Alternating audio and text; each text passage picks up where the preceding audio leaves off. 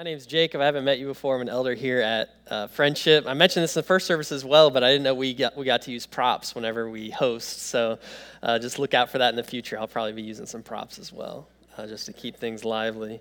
Um, it's great to be with you again preaching. Um, I know a lot of you were on vacation last week with it being Labor Day weekend. Um, so welcome back. Um, I hope you did something fun and enjoyable and relaxing. My wife and I, um, we enjoyed our long weekend, of course, but we um, were spending time redoing our countertops. We had some extra time, and so we figured now is the time to do it. And if you've done a home project before, you know that it always, um, almost always, is more work than what you anticipated. And so we've been spending a lot of time this past week working on our countertops. Uh, in fact, this last Tuesday, I went into work. I was talking with a coworker about our long weekend and um, you were just talking about how our weekends were. And he, he looked at me, he's like, Man, you look tired. I'm like, Yeah, I'm, I'm stressed about these dang countertops. is all I was thinking about. So um, I'm hope, I hope that you, you did enjoy the, the weekend. I know last week, uh, Pastor Andrew preached a, a great message about Sabbath and rest. And if you weren't, you haven't listened to it yet, I encourage you to go back and listen to it. He talks about this issue specifically about how oftentimes we go on vacation, we have some time away, and we come back and we still don't feel rested. And so, mm, mm, talks about deep soul rest in that sermon. So if you haven't listened to it, please uh, go back and, and do so. I'd encourage you to do that. Um, this week, we're moving on to the fifth commandment. The title of the sermon is Honor Elders honor elders. Um, the fifth commandment being about honoring your father and mother. And, and so, if you have kids, maybe you've weaponized this against them before. Um, if they've been disobedient, or maybe when you were growing up, it was used against you. And uh, I think oftentimes, that, I mean, that was the first thing when, that popped into my mind when I heard, when, when I was reading over this honor your, your father and mother. And, and that's what I think of. And it's in our Bible. So, of course, we want to use it. We want to use it wisely. We want to, we want to understand it and again, so often when we hear it, that's kind of the context that we think of.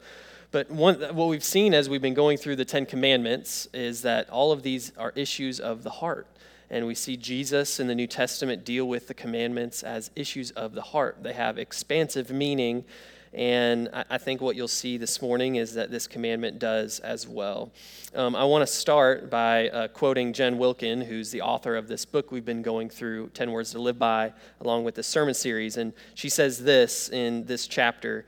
Um, on the fifth commandment she, commandment, she says, The fifth word is the hinge point in the Decalogue, that's the Ten Commandments, at which the discussion of showing honoring moves from God in commandments 1 to 4 to human authorities in the fifth commandment to one another in commandments 6 to 10. So, do you see what she's saying there? She's saying, although the only commandment that uses the word honor is the fifth commandment, all of them deal with the concept of honor. All of them deal with the concept of honor. The first four deal with how we honor God, the fifth one deals with how we honor human authorities, and the final five deal with how we honor one another. So, honor is an essential theme in the Ten Commandments, is it not? And so this morning, that's what I want to talk about. I want to talk about the concept of honor. Um, and I want to take it in three points. What is it? Who is it for? Specifically, who are we called to honor in this commandment? And where do I get it? What is it? Who is it for? Where do I get it? So, if you have your Bible, we're going to start by reading the Ten Commandments up, well, up through the fifth commandment and that's in Exodus chapter 20, starting at verse 1. I'll read and follow along with me as we do so. All right, Exodus 20, starting at verse 1.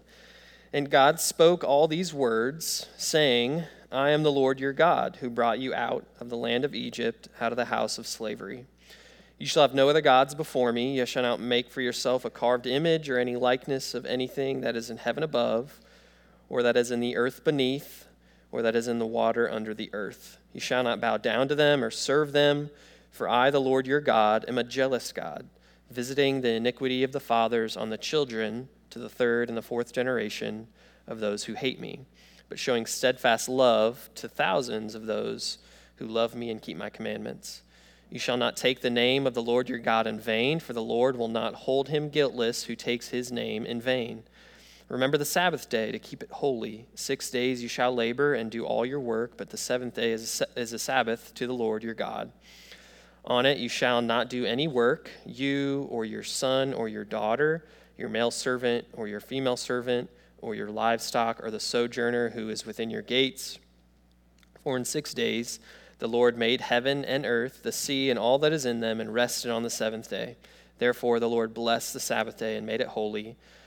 Honor your father and your mother, that your days may be long in the land that the Lord your God is giving you. If you would pray with me as we jump into this, Lord, please come and help now. Um, we pray that you would uh, open up our hearts and our, our minds, our eyes to see um, how this commandment applies. Um, Please make my words accurate and helpful.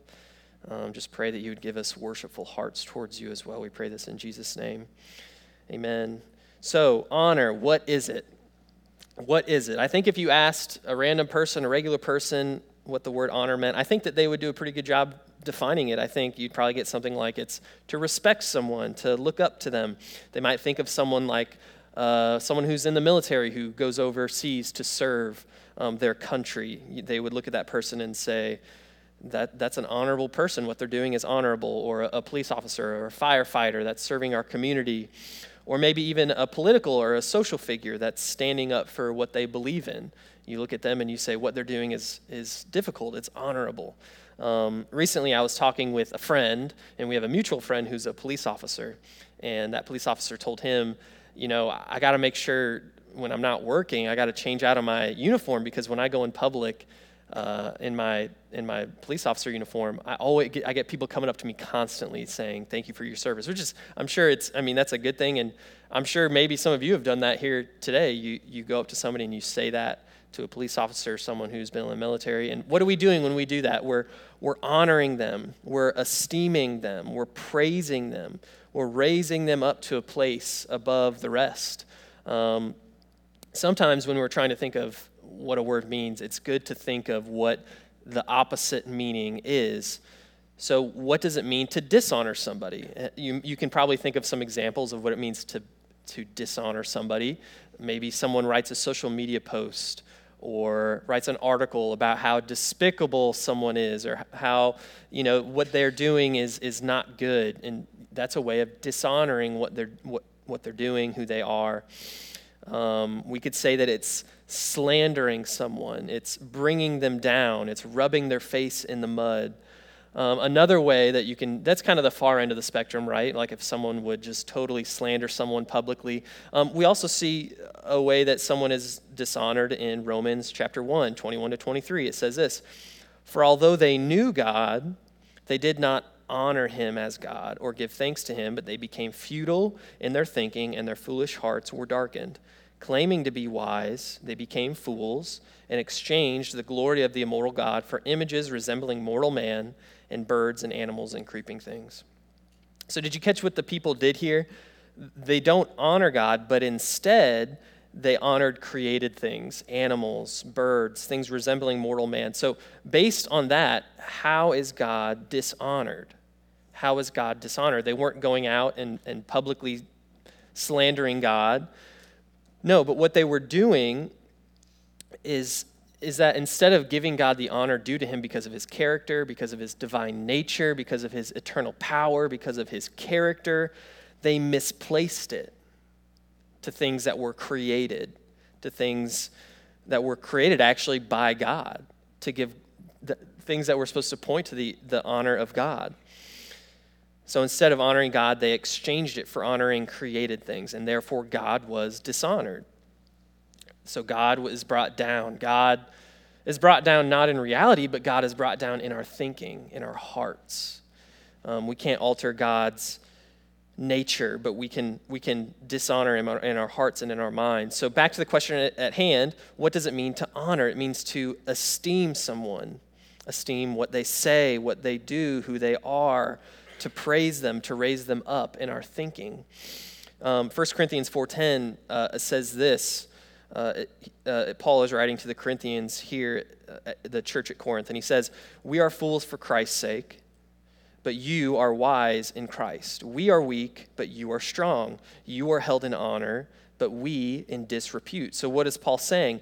He is speaking to Christian believers in Corinth, and he's saying, You're held in honor. You're rich, you're praiseworthy you're wise, you're strong. But then, referring to himself and the other apostles, he says, We are thought of as lowly. of poor reputation. Later on in that passage, he would say they're the scum of the earth. So he's saying, We, the apostles, are dishonored, and y'all are honored. We see here that honoring, it goes deeper than just actions, but it goes to the disposition of our hearts, the disposition of our thinking.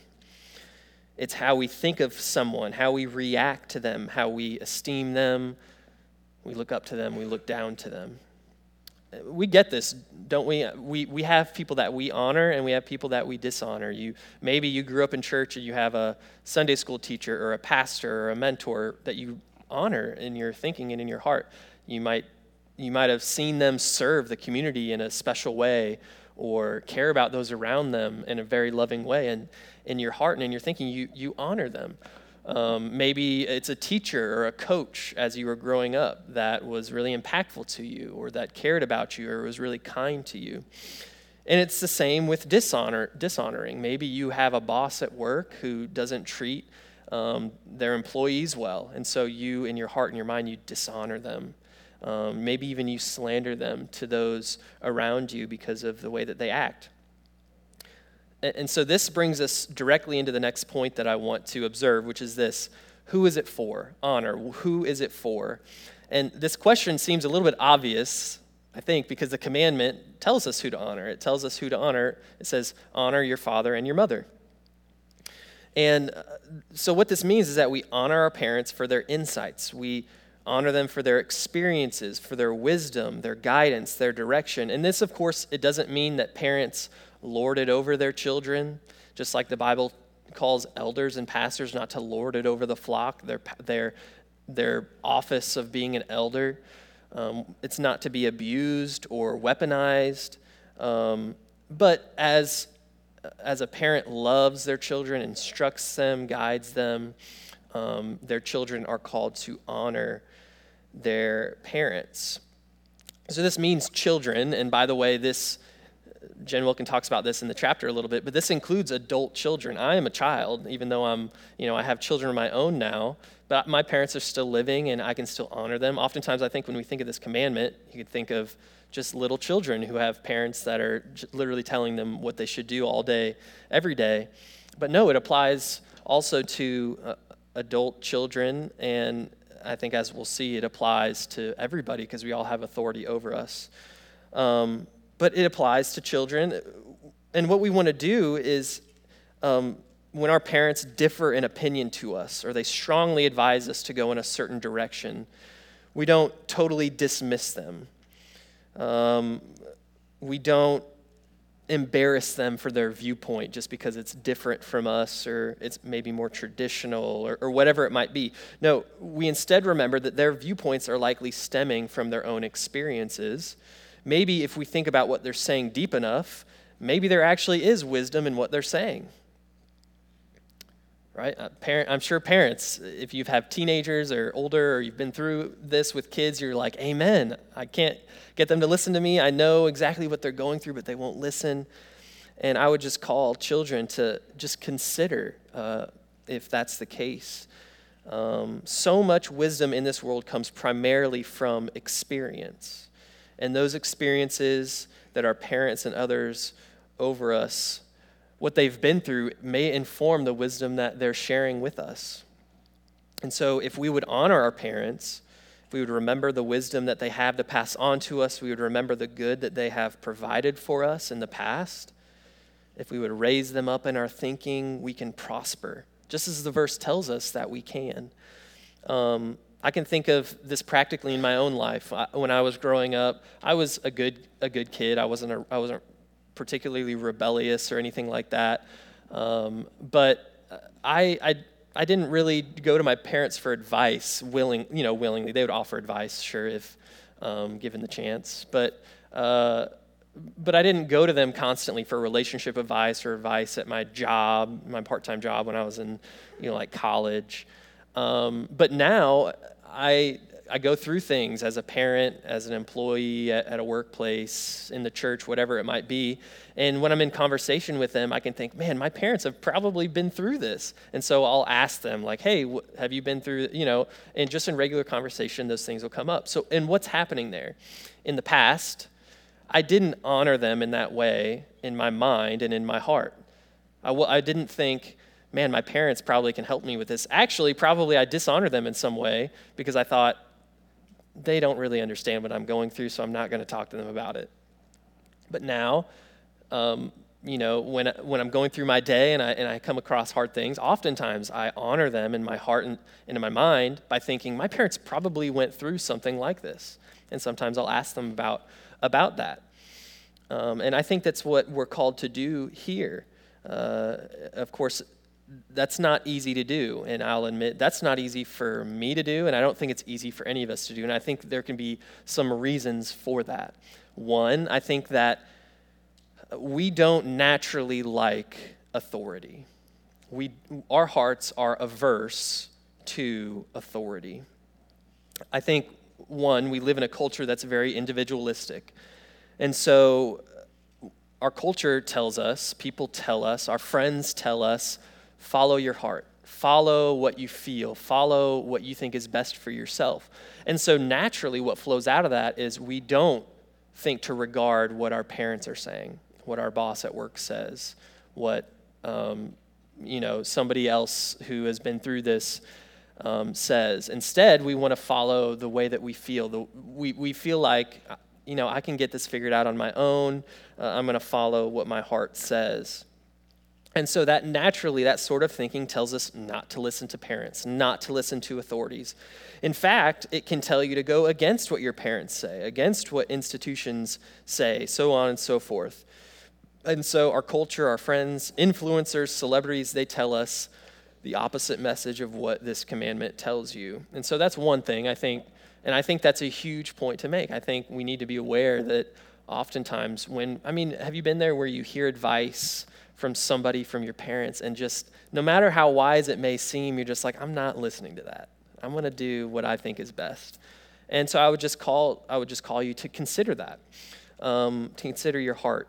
And then I think another one I want to hit on is that it can be difficult because many of us grew up in broken homes. We, we haven't had healthy relationships with our parents, we haven't had a healthy relationship with our mom or our dad. And so I think a big question you might ask this morning is how do I honor my parents when I don't see that they deserve honor? Right? Because I think, I'm sure there are many of you here who can, well, I think we'll get to that point a little bit later, but many of you here that you look at your, your parents and you say, how do I honor them if they were not, if they didn't honor me as a, as a child? How can I honor them if they didn't treat me well, if they abused me, if they neglected me, if they um, treated me poorly?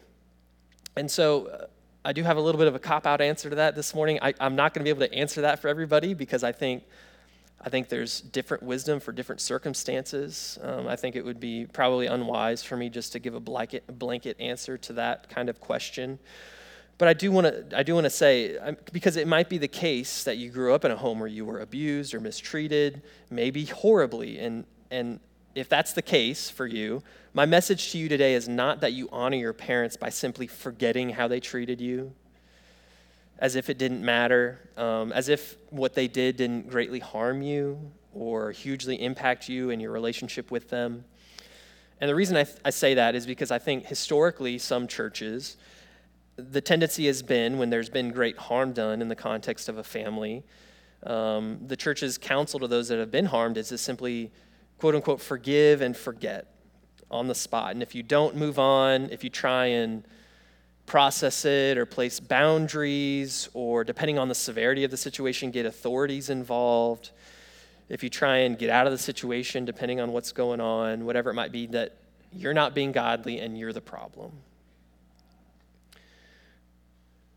And that's not my answer on how to honor your, your parents or authorities in this uh, commandment.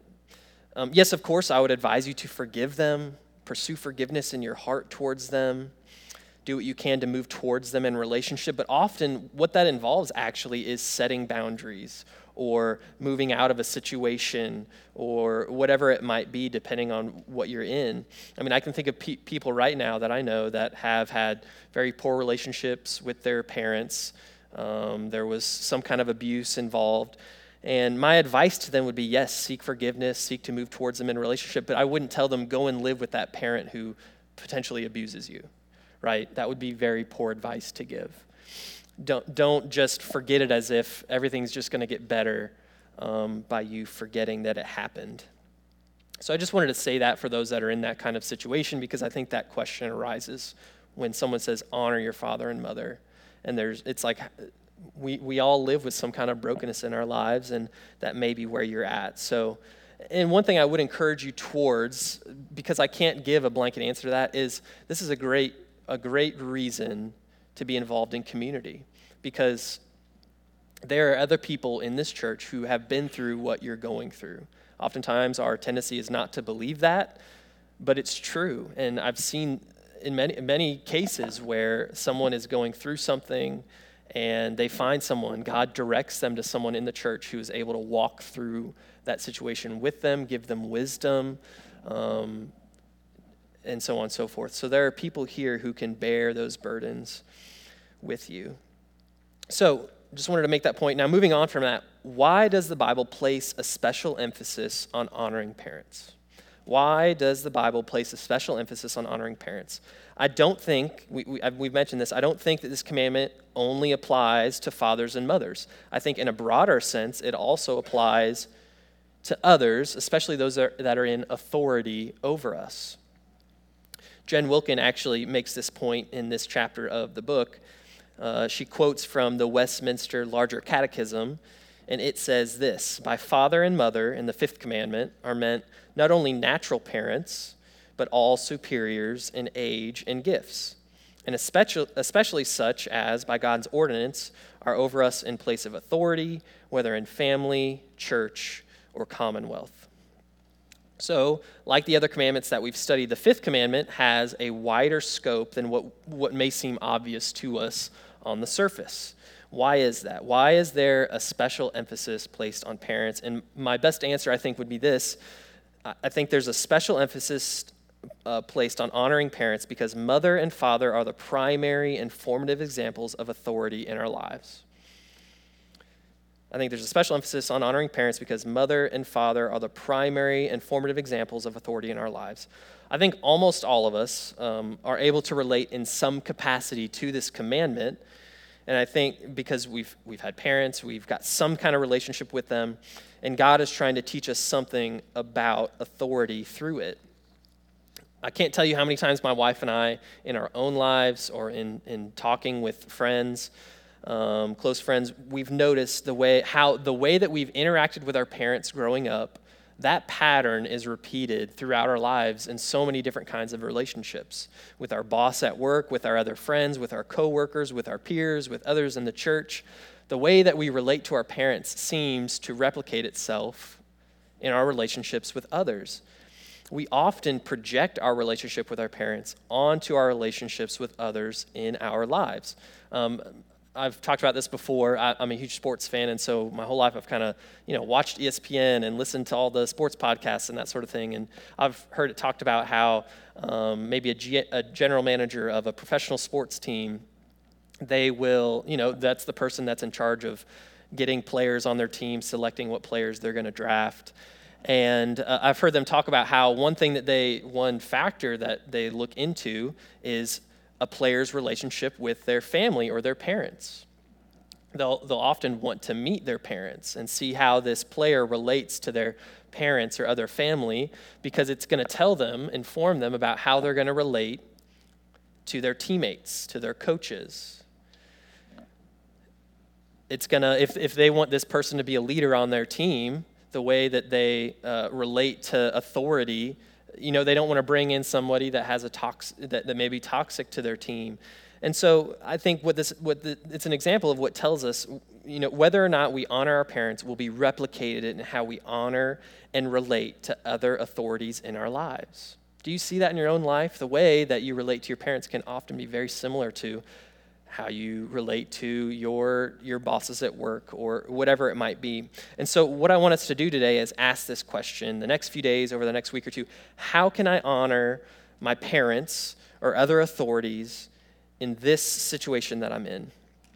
So yes, my opinion may differ from theirs, but the, does that mean I need to put down their intelligence in my heart or my mind?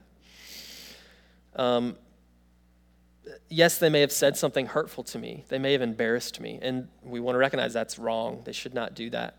But does that mean I need to slander them to my friends and family? Let us apply this principle to our lives.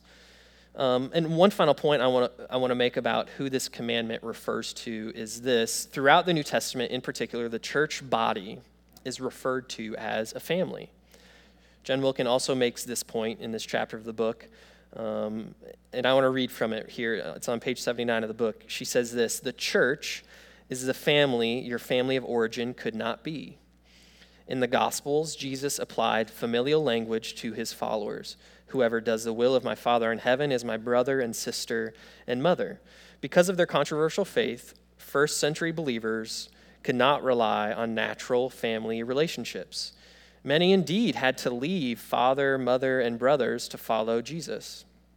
The church became their spiritual family, the network of love, honor, and accountability that they needed for spiritual, emotional, and even physical support. Familial language pervades the New Testament epistles. The epistles address their hearers as brothers and sisters. Paul instructs Timothy to relate to younger members of his church as siblings. We will need a deep appreciation for spiritual siblinghood to navigate the remaining five commands. But for the fifth commandment, we must pay attention to the parent language of the New Testament. Paul instructs Timothy to relate honorably to older members as spiritual mothers and fathers. He says to the church at Corinth, For I became your father in Christ Jesus through the gospel. And he even honors a spiritual mother of his own when he sends greetings to the mother of Rufus, who has been a mother to me as well. And so I think many of us, we, I, we can identify with this sentiment that um, we have family in the church. Um, for many of us, our brothers, our sisters, our mothers, our fathers in the church, they have come and they've surrounded us, and for many of us, in a way that our biological family never did. And so many of us may look at our church family as closer to us than our biological family. And so if you're here today and you have deep brokenness in your family, you can find family here in the church. There is a depth of relationship that can happen here there is an openness that you can have, a vulnerability that can't be surpassed because of the union brought to us by the Spirit of God that lives in each one of us. And so, if that is you, if and maybe you haven't gotten to that point where, where you feel comfortable doing that, but I want to invite you today into that here at this church. If, if you haven't experienced that before, it's marvelous. You can, you can be known um, there are people here who will share your burdens, who will weep with you, rejoice with you, who will share wisdom with you. Like I mentioned before, there are people who are going through the same situations that you are that can help you, that can bring wisdom to you, that can bear your burdens, who will, they'll rejoice with you and they'll go through everything with you. I, I, just want to share here a little bit of a personal example. My, my wife and I, we moved here a little over three years ago from Missouri, and we both have great relationships with um, our parents and our families, um, but they live in Missouri, so they live geographically really far away. And we've had a lot of major milestones here um, living here in South Carolina. We've had two kids born, um, I've gotten a new job, we've bought a house, so on and so forth. And so there were things that my family, although we would talk with them and they would encourage us and advise us, um, there are just certain things that they can't do that far away. And so in those moments, we've leaned on the church. And even, I would say, we've just had people step up and, and come and serve us in so many different ways.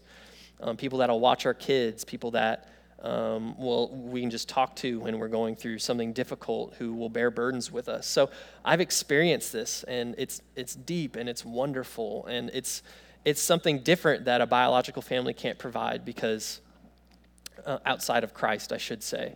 Um, and so I would encourage you into that today. If, if that is you and, and whatever that next step is for you, maybe you're you're brand new here and you haven't been to like new to friendship before. You haven't heard us talk about that, but I'd invite you head over to next steps and, and talk about, you know, talk with us about, you know, what could I do to become more involved here, to get more planted, um, because there is a deep sense of family that you can experience here. So that's who honor is for, and now last point is how do I get it? How do I get it? And I want to start off by reading again from this chapter of the book, Jen Wilkin. Um, she speaks about the way that honor and love relate to one another. She says this She says, Honor is an expression of rightly ordered love. When we love as we should, we honor the object of our love as we should. It is possible to show honor whether we love an individual or not, at least outwardly. We may speak of God or others honorably with, while lacking love for them. We may act sacrificially toward God or others while lacking love for them. Honor rendered without love is still better for the common good than dishonor, but it is an empty obedience. Do you see what she's saying here? There is a way that we can honor our parents, a way that we can honor authorities in our lives, honor others in the church without actually loving them.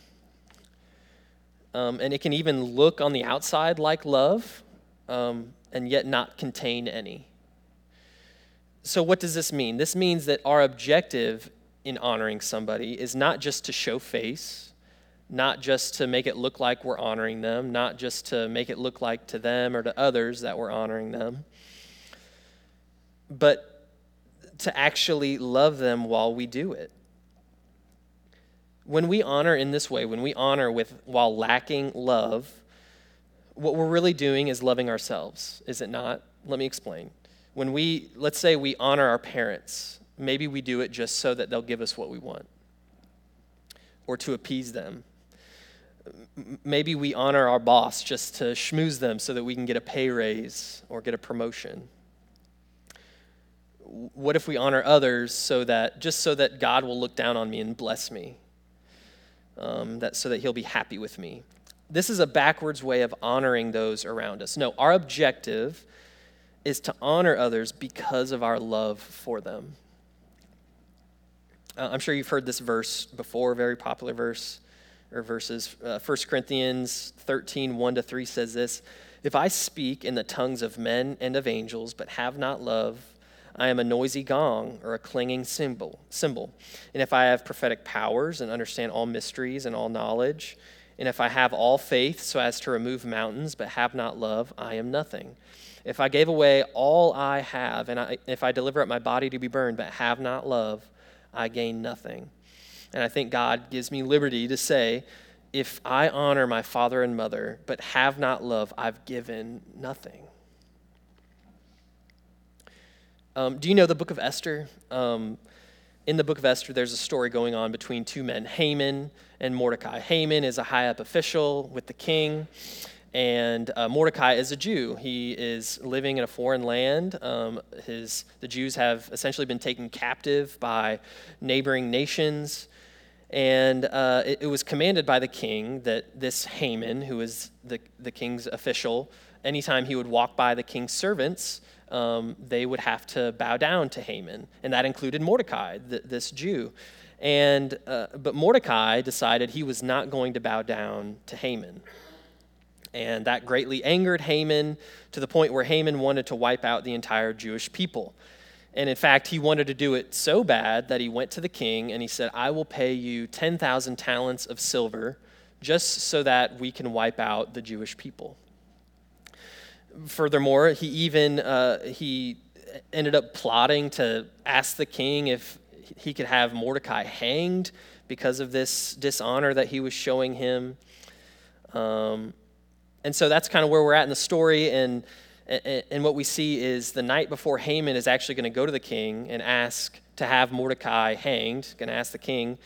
Um, the king is unable to sleep, and the king asks for what's called the Book of Memorable Deeds to be brought to him. Apparently, they had a book where they wrote down uh, memorable, memorable deeds in, and, and so he had someone read it to him. And we're not sure if, we, if he didn't remember that this happened or if he didn't know that Mordecai was involved or, or what exactly the situation was. But it's told to him through this record that Mordecai, the Jew, the servant, that sometime before this, um, he, that Mordecai had discovered a plot by some of the king's eunuchs to have the king harmed physically. And so apparently Mordecai overheard that that was going to happen. And so he tells Queen Esther about it, and Queen Esther goes to the king, and they find out, and the king is saved, and they punish the eunuchs, and so on and so forth.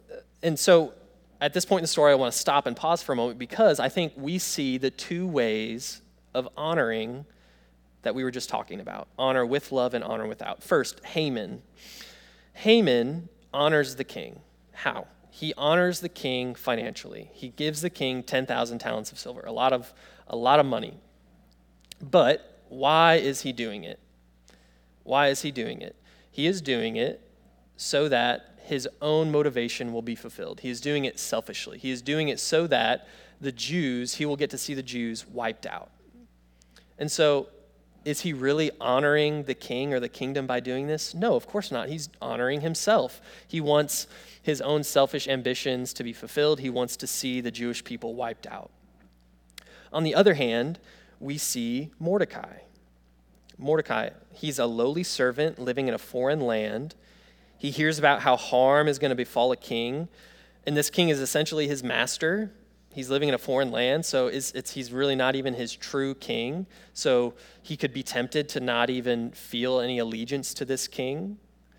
And yet, he still informs about the attempt on this king's life.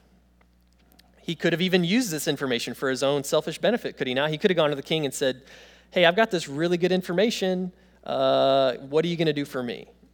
You know, he could have said, I, I, I, need some money or something, or I need, I need something that you'll give me. But he doesn't do that. There's no indication that that is what Mordecai does. He, he simply informs the king with no indication that he expected to receive anything in return.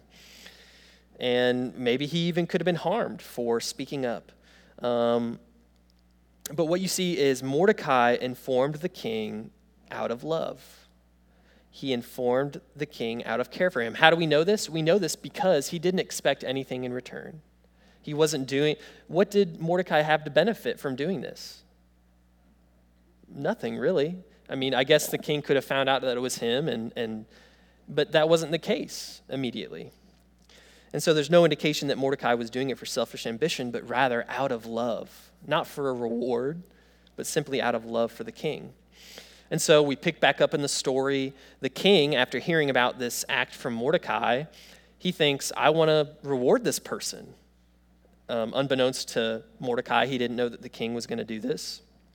And what he actually does is the king pulls in Haman, Mordecai's enemy, and he has this interesting conversation with Haman. He says, Haman, what should be done to the man whom the king delights to honor?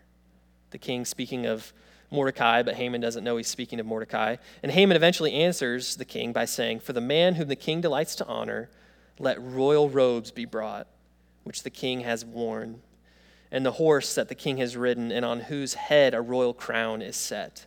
And let the robes and the horse be handed over to one of the king's most noble officials let them dress the man whom the king delights to honor, and let them lead him on the horse through the square of the city, proclaiming before him, This shall it be done to the man whom the king delights to honor.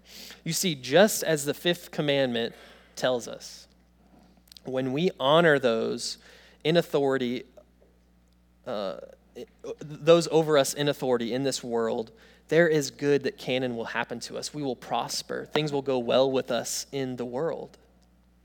And that's exactly what happened with Mordecai. That's what happens in this world. And so, what I do want to encourage us this morning, I want to end on this point. If you're anything like me, you look at this story or you look at the other ways that we've talked about honoring and you think, I don't, I haven't been doing that well. I haven't honored my parents the way that I probably should, or my boss, or whoever it might be. And uh, maybe you feel guilty about that. You feel like, and maybe even up to this point, we've been going through all of these commandments, and you look at all of these other ones and you say, I just don't live up to that. I, I haven't been doing as well as I should. I, I haven't been a good Christian person, right? Um, there's good news for you today. Let us remember what is the point of the law? What is the point of the law? The point of the law is to show us our need. The point of the law is to show us our need. Our need for what? You see, you may look at your life and think, you might think this way I'm not getting it right. I, I don't know how I'm ever going to get it right. And why can't I just figure it out? I've been in church for years. I should be much better at this by now. And my encouragement to you today is this is you're right. Um, we can't honor our parents the way that God has called us to. We can't, and, and thus we don't deserve the kind of honor that we see Mordecai receive. We don't deserve it. But there was one person who came to this earth worthy of more honor than all of us put together, and that's the Son of God. That's the Savior of the world. That's Jesus. Although he was due all honor, he came to this world not seeking it, but he sought to lay it down, to lay down his dignity for us so that we could be honored. We, like Mordecai, were exiles in a far off land. We're living in a world that we weren't meant to live in. We're slaves to this world, slaves to sin, condemned to, to die because of it. Just like the Jewish people were condemned to die in a foreign land, and we had no hope, just like Mordecai had no hope. But you see, Mordecai deserved the honor that he received because he had done something honorable. But we couldn't even save ourselves. There's nothing that we could have done to, to receive the honor that we sought.